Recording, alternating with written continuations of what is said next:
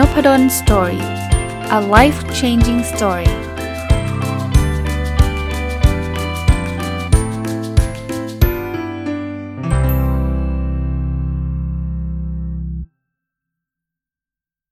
วัสดีครับ ยินดีต้อนรับเข้าสู่ Nopadol's Story พอดแคสต์นะครับ แล้วก็วันศุกร์นะครับ ยินดีต้อนรับเข้าสู่รายการ MBA Weekly นะครับ ต้องบอกว่าตอนอัดเนี่ยฝนตกหนักมากนะ แต่ว่าอย่างที่ผมบอกนะ ผมอัดวันต่อวัน จะรอให้ฝนหยุดก็ไม่รู้เมื่อไหร่ ก็เลย ก็เลยอัดเลยนะครับ ถ้ามีเสียงดังจากเสียงฝนมาก็ขออภัยนะครับ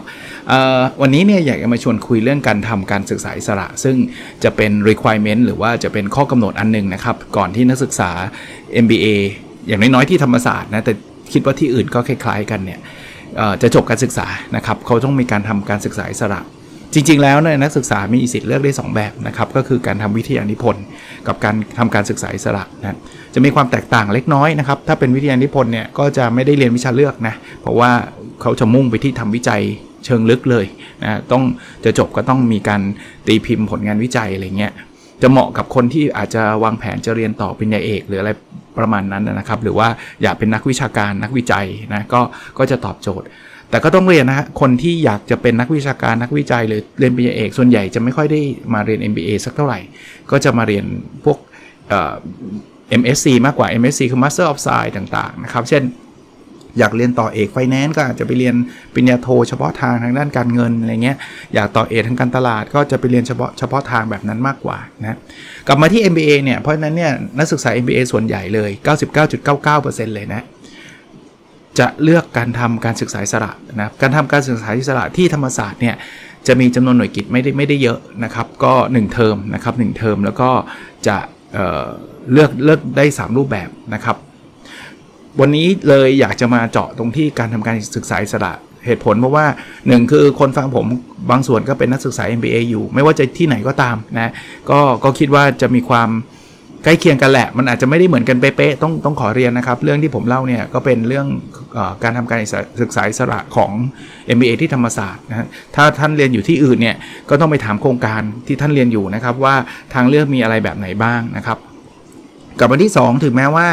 ท่านยังไม่ได้เรียนเนี่ยก็เป็นไอเดียว่าพอเรียนแล้วใกล้ๆจะจบส่วนใหญ่ปีที่ปีที่ 2 แล้วเนี่ยท่านจะลงจะต้องทำการศึกษาอิสระเนี่ย มันหน้าตาเป็นยังไงนะครับรูปแบบเป็นยังไง ก็โน้ตไว้อีกนะ เราก็ไม่รู้หรอกครับว่ารูปแบบมันจะเป็นแบบนี้ตลอดไปอีก 20 ปี อาจจะมีการปรับเปลี่ยนแหละ แต่ว่าตอนนี้นะเวลานี้เนี่ยรูปแบบเป็นแบบนี้อันแรกก่อนนะครับปกตินักศึกษา MBA ที่ธรรมศาสตร์เนี่ยก็จะลงการศึกษาอิสระเนี่ยเทอม2 ปีที่2นะครับแต่ก็จะมีบางคนที่วางแผนไว้ล่วงหน้าก็อาจจะลงเทอม1 ก็มีนะครับอตอนนี้ MBA ที่ธรรมศาสตร์จะมีการเรียนแบบทวิภาคก็คือเทอม1เทอม2 แล้วก็เทอมซัมเมอร์ นักศึกษาก็จะนิยมเรียนเรียนเทอม2 มากกว่า เทอมซัมเมอร์เหตุผลเพราะว่าซัมเมอร์มันมีเวลาค่อนข้างสั้น เพราะฉะนั้นเนี่ยก็จะทำงานหนักหน่อย แต่ว่าถ้าเทอม2เนี่ยก็จะมีทั้งเทอมนะครับบางคนขยันหน่อยก็มาเรียนเทอมหนึ่งจริง ๆ เทอมหนึ่งยังมีวิชาบังคับอยู่นะครับ ก็ก็จะต้องเรียนหนักนิดนึงนะครับ พอเราขึ้นปี 2 แล้วกันนะครับ ทางโครงการ MBA เนี่ยก็จะมีการชี้แจง ผมเรียกย่อๆว่า IS IS ย่อมาจากคำว่า Independent Study หรือการศึกษาอิสระนะครับ โดยผมมักจะเป็นคนชี้แจงเองนะครับในฐานะผู้อำนวยการโครงการ แต่ว่าแต่ก่อนไม่ได้เป็นผู้อำนวยการโครงการเขาก็ให้ผมชี้แจงนะครับ เพราะว่าอยู่กับโครงการมานาน แล้วก็เห็นการทำการศึกษาอิสระมา ตั้งแต่เป็นเป็นนักศึกษาเอางี้แล้วกันนะครับ ตั้งแต่เป็นนักศึกษาเนี่ยคราวนี้การศึกษาอิสระจะลงได้เนี่ยก็ต้องมีการผ่านวิชาต่างๆ แล้วก็จะต้อง มีเกรด 3.0 นะครับ เพราะว่า MBA เนี่ยเขาถ้าใครยังเกรดยังไม่ถึงเนี่ย คือจริง ๆ ถ้าคุณไม่ได้ 3.0นั้นคุณไม่จบนะครับ แต่ว่าถ้าจะมาลงก็ต้องต้อง make make sure ว่าคุณก็ไม่ไม่ไม่มีความยากลำบากในการในการเรียนนะนะมีทางเลือกให้ 3 ทางครับ ทางที่ 1 คล้ายๆ กับวิทยานิพนธ์คือการเลือกทำวิจัย แต่ว่าการทำการศึกษาอิสระแบบวิจัยเนี่ยจะ จะมีความเข้มข้นน้อยกว่าวิทยานิพนธ์เยอะนะครับ วิทยานิพนธ์เนี่ยจะเรียกว่ามีจำนวนหน่วยกิจเยอะกว่าเยอะมากเลยนะครับแต่ถ้าเกิดใครอยากทำการศึกษาสระและเลือกวิจัยก็ได้ ส่วนใหญ่จะเป็นถ้าใช้ศัพท์ก็คือ apply research apply research ก็คือวิจัยเชิงประยุกต์ เราไม่ได้มุ่งหวังว่านักศึกษาเทอมหนึ่งเนี่ยจะต้องคิดค้นทฤษฎีใหม่ให้ได้ อันนั้นเป็นยาเอกนะแต่ว่าพอมาเป็นยาโทเนี่ยเป็น apply ก็คือเอาทฤษฎีที่มีอยู่เนี่ยมาอธิบายปรากฏการณ์ทางธุรกิจต่าง ใครชอบการตลาดก็เอาทำทำวิจัยที่เกี่ยวข้องกับการตลาดนะครับ ใครชอบการผลิตก็วิจัยที่เกี่ยวข้องกับพวก operation ทางด้านการผลิต ใครชอบการเงินก็วิจัยเกี่ยวข้องกับการเงินนะครับ อาจารย์ที่ปรึกษาจะรู้เองครับว่าถ้านักศึกษาเนี่ยลงเรื่องวิจัยมาเป็น IS คือ Independent Study หรือการศึกษาอิสระเนี่ยความเข้มข้นอยู่จะอยู่ประมาณไหนนะครับ อาจารย์จะอาจารย์ก็มีประสบการณ์แล้วก็จัดได้นะครับหรือตัดสินใจได้ ถ้านักศึกษาไม่ชอบวิจัยนะครับนักศึกษาเลือกทำแผนธุรกิจได้เออผมลืมบอกทั้งหมดนี้เป็นงานเดี่ยวนะครับ เพราะว่ามันมันเป็นการพิสูจน์ตัวเองว่าที่เราเรียนมา 2 ปีแล้วเนี่ย เราได้มีความรู้สามารถเอามาอินทิเกรตแล้วก็ศึกษาอะไรด้วยตัวเองได้หรือไม่นะครับ แผนธุรกิจก็จะเหมือนกับแผนธุรกิจที่เราเห็นกันทั่วไปนะครับ มีนักศึกษาหลายคนเนี่ยจะเรียกว่าอยากจะไปเป็น ผู้ประกอบการนะครับ มีความฝันอยากจะทำธุรกิจด้วยตัวเอง ผมว่าจังหวะนี้จะเป็นจังหวะที่ดีมากเลยครับ ที่จะได้เริ่มคิดเริ่มทำแผนธุรกิจของตัวเองขึ้นมานะครับ ก็ตามเอาแบบคร่าวๆแล้วกันนะครับ จริงๆ เวลาผมชี้แจง IS นักศึกษา หรือชี้แจงเรื่องของการทำการศึกษาอิสระเนี่ยผมลงรายละเอียดหัวข้อเลยนะ แต่ว่าก็อันนี้เป็นเล่าเป็นไอเดียแล้วกันนะครับแผนธุรกิจก็จะมีการศึกษาเรื่องตลาด สภาพแวดล้อมภายในภายนอกองค์กรนะครับ เสร็จแล้วก็ลงลึกถึงเรื่องตัว Product ต่างๆ ที่จะทำนำเสนอนะครับ ไม่ว่าจะเป็นสินค้าหรือบริการต่างๆนะเสร็จแล้วก็จะมีการวางแผนการผลิตแผนการตลาดแผนการเงินนะแล้วก็ลงเอยสรุปว่าแผนธุรกิจนี้มีความเป็นไปได้หรือเป็นไปไม่ได้อย่างไรนะครับวันนี้ก็จะเป็นเรื่องของแผนธุรกิจนะทางเลือกที่3นะครับถ้าใครบอกว่าเอาละวิจัยเราไม่อยากทำนะแผนธุรกิจก็ยังไม่มีไอเดีย อยากจะเป็นผู้ประกอบการอะไรนะครับอยากจะเป็น ผู้บริหารเติบโตในองค์กรนะครับ เราเปิดทางให้นักศึกษาเลือกออการทำการให้คำปรึกษาทางธุรกิจได้ การให้คำปรึกษาทางธุรกิจเนี่ยก็จะเป็นลักษณะของการที่ยกปัญหาขององค์กรมานะครับ ปัญหาก็มาจาก 2 ทางนะครับ ปัญหาที่นักศึกษาไปพบเอง อาจจะเป็นองค์กรตัวเอง อาจจะเป็นองค์กรที่บ้าน อาจจะเป็นองค์กรใดก็ตามที่นักศึกษาคิดว่าแหมมันน่าจะต้องปรับแก้นะ นะครับแล้วนักศึกษาก็เอาความรู้ที่ได้เรียนมาเนี่ยนำเสนอวิธีการแก้ไขนะครับหรือจะเป็นปัญหาที่อาจารย์ที่ปรึกษาเองเนี่ยเห็นอยู่อาจจะอาจารย์คุยกับ SME อาจารย์คุยกับบริษัทนู้นบริษัทนี้แล้วอาจารย์รู้สึกว่าเฮ้ยตรงนี้เป็นปัญหาที่น่าสนใจ แล้วน่าจะเอามาเป็นโจทย์ให้นักศึกษาลองลองเอาไปคิดต่อก็ได้เช่นเดียวกันนะครับ เพราะฉะนั้นเนี่ยถ้าเป็นเรื่องของการทำ ให้คำปรึกษาเนี่ยก็จะเป็นลักษณะของการระบุปัญหาว่าปัญหาในการให้คำปรึกษาเนี่ยมันคือปัญหาประเภทไหนยังไง เสร็จแล้วเนี่ยก็จะมีการเก็บข้อมูลนะครับว่ามันเป็นปัญหาจริงไม่ใช่มโนขึ้นมา ไม่ใช่รู้สึกเองนะแล้วก็นำเสนอเครื่องมือวิเคราะห์ปัญหาว่ามันมาจากเหตุเหตุการณ์เพราะอะไรนะครับ อันไหนเป็นต้นเหตุ อันไหนแก้ได้แก้ไม่ได้ แล้วก็นำเสนอแนวทางแก้ปัญหา ว่าเราอาจจะมี 3 แนวทาง 2 แนวทาง แล้วก็ประเมินว่าแนวทางไหนมันเหมาะสมที่สุด สุดท้ายก็ทำคล้ายๆเป็น implementation plan นะครับ ก็คือแผนการทำงานเพื่อจะทำให้ให้องค์กรเนี่ยสามารถหยิบเล่มนี้ IS เล่มนี้ก็คือการศึกษาอิสระเนี่ยเอาไปใช้ได้จริงนะฮะอันนี้คือรูปแบบทั้ง 3 รูปแบบซึ่งที่ผ่านมาเนี่ยก็จะคละกันนะครับ จริง ๆ แล้วนักศึกษาบางส่วนก็เลือกที่จะทำงานวิจัยนะครับ บางส่วนก็เลือกจะทำแผนธุรกิจ บางส่วนก็เลือกจะให้คำปรึกษานะคราวนี้ เลือกแล้วยังไงต่อนะครับ นักศึกษาเนี่ยไม่ได้แบบว่าเลือกแล้วท่านทำเองแล้วท่านก็จบของฉันเองไม่ใช่ สิ่งที่เป็นสิ่งสำคัญก็คือนักศึกษาต้องไปหาอาจารย์ที่ปรึกษา วิธีการหาอาจารย์ที่ปรึกษาเนี่ยเขาก็จะมีกฎระเบียบนะครับ อย่าง MBA ธรรมศาสตร์เนี่ยคนจะเป็นอาจารย์ที่ปรึกษาได้ก็ต้องเป็นด็อกเตอร์นะฮะหรือถ้าไม่มีตำแหน่งด็อกเตอร์คือไม่ได้จบปริญญาเอกเนี่ยอาจารย์ท่านต้องมีตำแหน่งทางวิชาการอย่างต่ำรองศาสตราจารย์ ขึ้นไปเป็นศาสตราจารย์ก็ได้นะครับ ก็ ก็เราก็จะมี list รายชื่อให้นักศึกษาว่านักศึกษาติดต่ออาจารย์เหล่านี้ได้นะครับ ที่ที่เป็น list ว่า qualify จริง ๆ มันมีรายละเอียดอีกเยอะนะครับ มันไม่ใช่ qualify แค่ด็อกเตอร์หรือว่ามีรองศาสตราจารย์ขึ้นไปอย่างเดียวนะ มันต้องมีผลงานวิจัยต้องมีอะไรเยอะแยะมากมาย ซึ่งทางโครงการ MBA เองก็จะเช็คนะครับว่าอาจารย์ท่านไหนเนี่ย qualify ไม่ qualify เพราะว่าถ้าไม่คุริฟายก็นักศึกษาไปเราไม่สามารถแต่งตั้งเป็นอาจารย์ที่ปรึกษาได้นะครู รูปแบบการเลือกเลือกอาจารย์ยังไง ก็ต้องเล่าให้ฟังว่ามันแล้วแต่โจทย์นะอาจารย์แต่ละท่านเนี่ยจะมีความถนัดแตกต่างกันนะครับ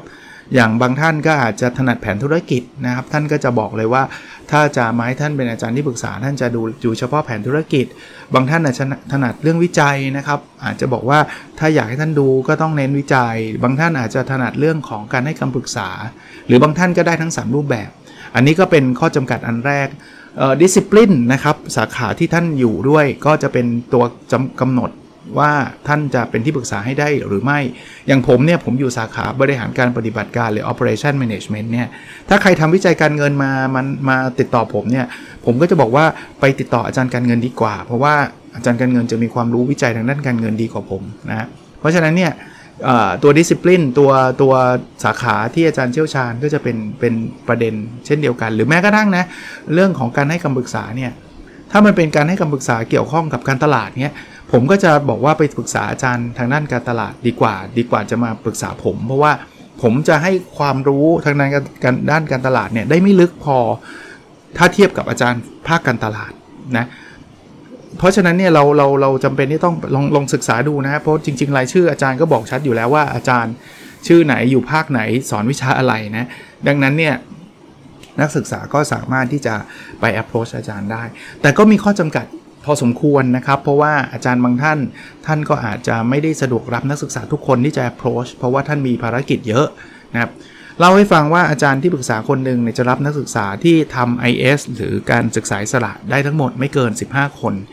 ไม่ได้แปลว่าทุกคนจะรับ 15 คนเต็ม บางท่านรับ 5 คน บางท่านรับ 10 คน บางท่านรับ 2 คน ก็ก็จังหวะเวลาก็ก็เป็นประเด็นเหมือนกัน บางท่านจะต้องมีเดินทางในไปต่างประเทศ ท่านก็อาจจะไม่รับเลยนะครับ ก็มีหลายเรื่องนะที่เป็นข้อกำหนดข้อจำกัดต่างๆ เพราะฉะนั้นเนี่ยผมก็จะบอกนักศึกษาว่ารีบ approach หรือว่ารีบติดต่ออาจารย์ท่านให้เร็วก็ดี เพราะว่าโครงการก็ไม่ใช่มีโครงการ MBA โครงการเดียวนะ15 คนนี่เขานับรวมทุกโครงการนะครับ ทางปริญญาโทที่ธรรมศาสตร์ก็มีทั้ง5 6 โครงการเนี่ย เพราะฉะนั้นเนี่ยท่านรับโครงการอื่นไปด้วยเนี่ยมันก็มารับโครงการ MBA ไม่ได้นะ อันนั้นก็เป็นข้อจำกัดซึ่ง ที่ผ่านมาก็ยังไม่ถึงกับขนาดที่ว่าไม่มีใครไม่จบ เพราะว่าไม่มีอาจารย์ที่ปรึกษานะฮะแต่ว่าติดต่อพูดคุยกับอาจารย์นะครับ พอคุยกันได้เรียบร้อย ได้อาจารย์ที่ปรึกษาแล้วเนี่ยท่านก็ได้เริ่มทำงานสำหรับคนที่ไม่ได้อาจารย์ที่ปรึกษาก็ส่งรายชื่อมาที่โครงการนะครับ โครงการก็จะพยายามบริหารจัดการหาอาจารย์ที่ปรึกษาให้ให้ตรงหรือใกล้เคียงกับหัวข้อที่นักศึกษาจะทำมากที่สุด แต่มันก็มีบางคนนึกหัวข้อไม่ออก อย่างที่ผมเรียนอาจารย์ที่ปรึกษาบางท่าน ก็จะมีโจทย์อยู่นะมีโจทย์วิจัยอยู่ มีโจทย์เรื่องของการ business plan อยู่ มีโจทย์เรื่องของการให้คำปรึกษาอยู่ เพราะฉะนั้นเนี่ยบางทีอาจารย์ก็อาจจะประกาศว่าผมรับนักศึกษาที่ปรึกษา 3 คนทำเรื่องนี้ ใครสนใจบ้างก็จะเป็นเคสให้นักศึกษาได้ได้ได้ได้เลือกด้วยนะครับ ก็มีทั้ง 2 แบบนะครับทั้ง 2 แบบแต่ว่าถ้าผมแนะนำ ผมแนะนำว่าเรา take active role ดีกว่า ก็คือเราเริ่มต้นหาของเราเองดีกว่า อย่าไปรอว่ามีจะมีอาจารย์ท่านไหนนะจะมีโจทย์ให้เราบ้าง บางทีเต็มไปหมดละอาจารย์ท่านรับเต็มแล้วหาไม่เจอแล้วเราก็ไม่ได้ที่ปรึกษาสักทีนะเราหาโจทย์ไปหาอาจารย์จะมีความสะดวกแล้วก็ง่ายกว่า พอได้อาจารย์ที่ปรึกษาปุ๊บทำไงพูดคุยฮะก็ท่านเป็นที่ปรึกษาแต่ว่าจังหวะการพูดคุยถี่บ่อยแค่ไหน ผมแนะนำว่าเเราควรจะตกลงกับอาจารย์ว่าอาจารย์ชอบให้คุยแบบไหน แต่ละคนสไตล์ไม่เหมือนกัน บางคนอยากให้อัปเดตทำอะไรมาต้องอัปเดตทุกสัปดาห์ บางคนอาจจะบอกว่าเฮ้ยคุณไม่ต้องมาพูดเล่าให้ผมฟังทุกสัปดาห์หรอกอาจารย์นั้นอาจจะมีภารกิจเยอะ คุณไปทำมาให้เป็นรูปเป็นร่างแล้วมาปรึกษาคุยกันทีเดียวดดีกว่า ส่วนตัวผมเนี่ยผมจะไม่ได้ถึงขนาดบังคับว่าจะมาเจอผมทุกสัปดาห์นะ ผมให้คำปรึกษาได้ในจังหวะที่มันแบบไม่แน่ใจอะ่ะ ผมผมสามารถไม่แน่ใจตรงนี้ถามมานะครับ แต่ก็ยังไม่ถึงกับจับมือทำเพราะว่าชื่อมันคือ independent study คืออิสระนะครับ independent คืออิสระ ถ้าผมเคยมีลูกศิษย์บางคนเขียนไปหน้าหนึ่งส่งมาสองหน้าส่งมาผมบอกเฮ้ยไม่อย่างนี้ไม่อิสระละอย่างนี้คือจะมาให้ผมเขียนให้อะคุณเขียนมาเลยให้จบเลย แล้วแต่ถ้าเกิดคุณติดอะไรคุณงงตรงไหน คุณถามผมผมผมแนะนำนะครับ แต่คุณเขียนมาให้จบ ไม่ได้จบทั้งเล่มหรอกเพราะว่าเวลาเราทำการศึกษาอิสระเนี่ย มันจะมีการสอบเขาเรียกว่า proposal คล้ายๆ สอบมิดเทอมไหมกลางเทอมเนี่ยเขาเขาสมมติเขาส่งเล่มมา ผมเห็นแล้วว่า เออมันมีการทำมาถึงระดับหนึ่ง ซึ่งในใน MBA ก็จะบอกค่อนข้างชัดนะว่า ถึงขนาดนี้น่าจะต้องสอบ proposal ได้แล้ว proposal ก็คือข้อเสนอโครงการ สอบ proposal เนี่ยก็จะมีกรรมการมาฟังด้วย จะมีอาจารย์ที่ปรึกษาแล้วก็กรรมการมาฟัง ฟังทำไมเพื่อให้ข้อคิดเห็นเพื่อจะได้ไม่หลงทาง เช่น ถ้าเป็นงานวิจัยเนี่ยเราทำเรื่อง introduction นะทำไมต้องทำงานวิจัยนี้นะครับ บทนำเรามีการทบทวนวรรณกรรม ทบทวนงานวิจัยที่เกี่ยวข้อง ออกมาเป็นกรอบวิจัยต่างๆ เรามี methodology ก็คือกระบวนการทำวิจัยว่าเราจะทำแบบนี้แบบนี้ ออกจะออกแบบสอบถามอย่างนี้อย่างนี้ แล้วจะหยุดแล้วแล้วก็จะให้สอบ proposal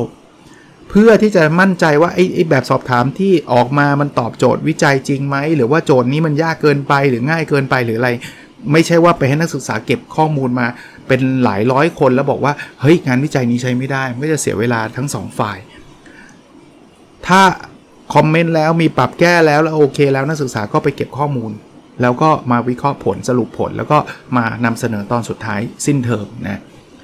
หรืองาน business plan เนี่ยก็มาเลยครับ ศึกษาตลาดสิ่งแวดล้อมภายในภายนอกต่างๆ นานาคิดว่าจะทำ product นี้ concept เป็นแบบนี้อย่างนี้ หยุดสอบ เพื่อให้กรรมการ comment ว่าเอ้ยจริงๆ product นี้ไม่ work หรอก คุณอย่าไปทำ product นี้ไม่ work ทำแบบนี้ดีกว่าไหม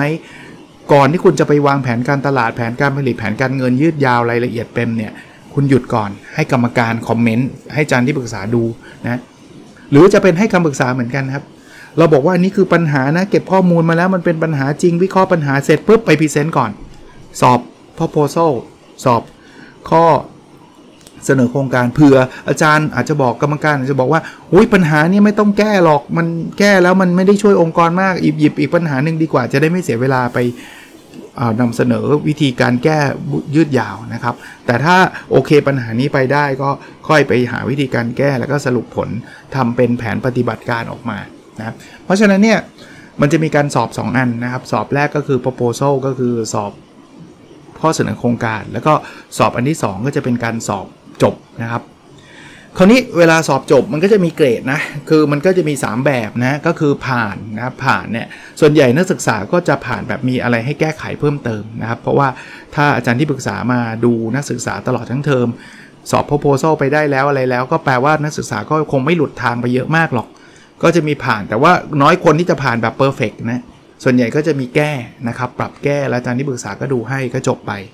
ก็จะมีบางคนอาจจะภารกิจเยอะ หรือว่าด้วยเหตุผลใดก็ตาม ก็เป็นการได้บางหน่วยกิจ คือคือไม่ถึงกับตกเลยนะครับ จะได้ได้ได้ความก้าวหน้าไปลงทะเบียนอยู่เท่านี้อาจจะได้สัก 1 หน่วยกิจ 2 หน่วยกิจนะครับ รูปแบบจะเป็นแบบนั้น อันนี้ก็แปลว่าเทอมหน้าก็ต้องลงทะเบียนวิชานี้ใหม่ลง IS เพิ่ม สมมุติว่ายังขาดไปอีก 2 หน่วยกิจก็ต้องลงเพิ่มอีก 2 หน่วยกิจนะอันนี้แบบแบบจะเรียกว่ามาได้ครึ่งทางอะไรอย่างเงี้ยนะส่วนใหญ่จะเกิดจากการที่นักศึกษาไม่มีเวลาทำเพราะว่าไม่รู้สิ ติดงานเขาส่งไปต่างประเทศหรืออะไรแบบเนี้ยกับอีกการคือ no progress เลย no progress เลยก็คือไม่มีไม่ได้ทำอะไรเลย อันนี้ก็จะถือว่าไม่ได้หน่วยกิจไปเลย ก็ต้องลงใหม่อยู่ดีนะครับ แต่เลวร้ายที่สุดคือตกนะฮะถ้าถ้าตกนี่ถูกคัดชื่อออกเลย แต่ส่วนใหญ่ก็แทบจะไม่มีนะ ตกเนี่ยคือเกิดจากการที่แบบไปก๊อปปี้งานคนอื่นเขาทำอะไรที่มันผิดจริยธรรมอะไรอย่างเงี้ย อันนี้คือตกเลย แต่เท่าที่ผมมีผมมีประสบการณ์อยู่ผมยังไม่เคยเห็นใครตก IS นะ ก็ก็จะย้ำเตือนอยู่เสมอว่างานที่ทำต้องเป็นผลงานของเราเองนะครับ อย่าไปก๊อปปี้มาบางคนบอกเอ้ยก๊อปมาอาจารย์ไม่รู้หรอก อาจารย์ไม่รู้ตอนสุดท้ายเนี่ยจะมีระบบเช็ค ถ้าเกิดสมมุติคุณทำมาจนถึงปลายเทอมแล้วเขาเช็คปุ๊บมันซ้ำเขาก็ไม่ให้คุณจบ แล้วก็ผิดจริยธรรม บางคนบอกเอ้ยเผื่อเช็คไม่เจอ ผมว่าความเสี่ยงอยู่กับเรานะ เพราะว่าสุดท้ายเนี่ยไองานการศึกษาสลาพวกนี้อยู่ต้องเปิดเผยต้องเผยแพร่นะครับ ต้องไปอยู่ในห้องสมุด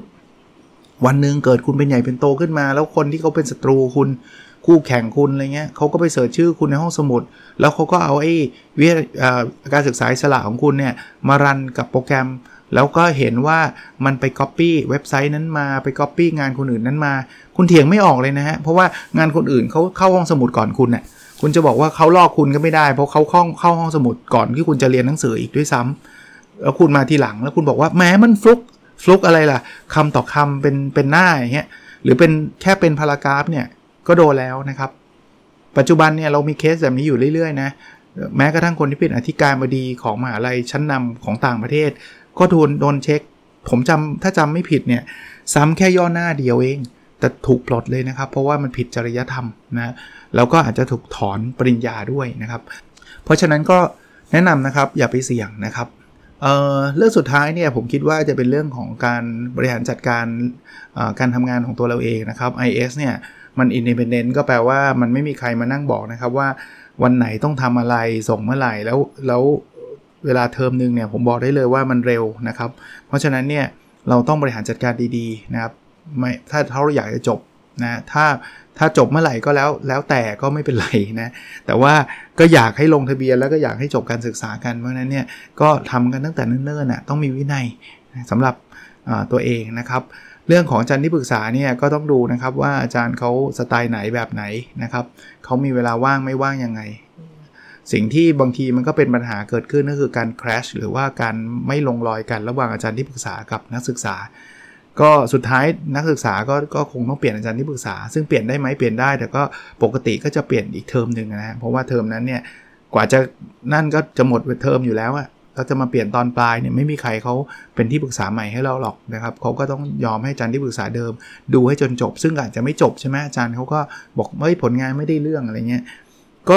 มันก็ดูยากนะ แต่ว่าถ้าถ้าลองลองพิจารณาดูคุยกับรุ่นพี่ดูว่าสไตล์การทำงานของอาจารย์ประมาณไหนยังไงเนี่ยผมคิดว่า ก็พอจะบอกได้ว่าเข้ากันได้ดีมากน้อยแค่ไหน จริงเรื่องอาจารย์ที่ปรึกษาของปริญญาโทเนี่ยมันแค่เทอมเดียว ปกติไม่ค่อยมีปัญหาหรอก ถ้าเป็นยาเอกเนี่ยมัน 3 ปีครับ เป็นยาเอกเนี่ยปัญหาเยอะนะครับ เพราะนั้นเนี่ยก็ลองพิจารณาดูนะวันนี้ก็เอามาเล่าเอาเอาเรื่องเหล่านี้มาเล่าเนี่ยด้วยเหตุผลที่ว่า ถ้าใครยังไม่เคยเรียน MBA ก็อาจจะต้องคิดว่าเออถ้าเรียนเราต้องนอกจากวิชาที่เรียน ซึ่งอันนั้นพอเดาได้อะว่าเรียนประมาณไหนนะก็จะมีเรื่องการทำการศึกษาสละก่อนจบ อันนี้ก็เป็นไอเดียนะครับ ใครที่เรียนอยู่ก็ฟังไว้นะครับ ถ้าเป็นอยู่ที่ MBA ธรรมศาสตร์ ผมก็คิดว่าได้ชี้แจงไปแล้วในรายละเอียด ถ้า MBA ที่อื่นเนี่ยเออเรื่องเรื่องรูปแบบเรื่องวิธีการมันก็อาจจะไม่ได้เหมือนกัน 100%แต่ว่าก็เป็นไอเดียให้กับให้ให้เห็นภาพนะครับ โอเคครับ แล้วเราพบกันในสดถัดไปนะครับ สวัสดีครับ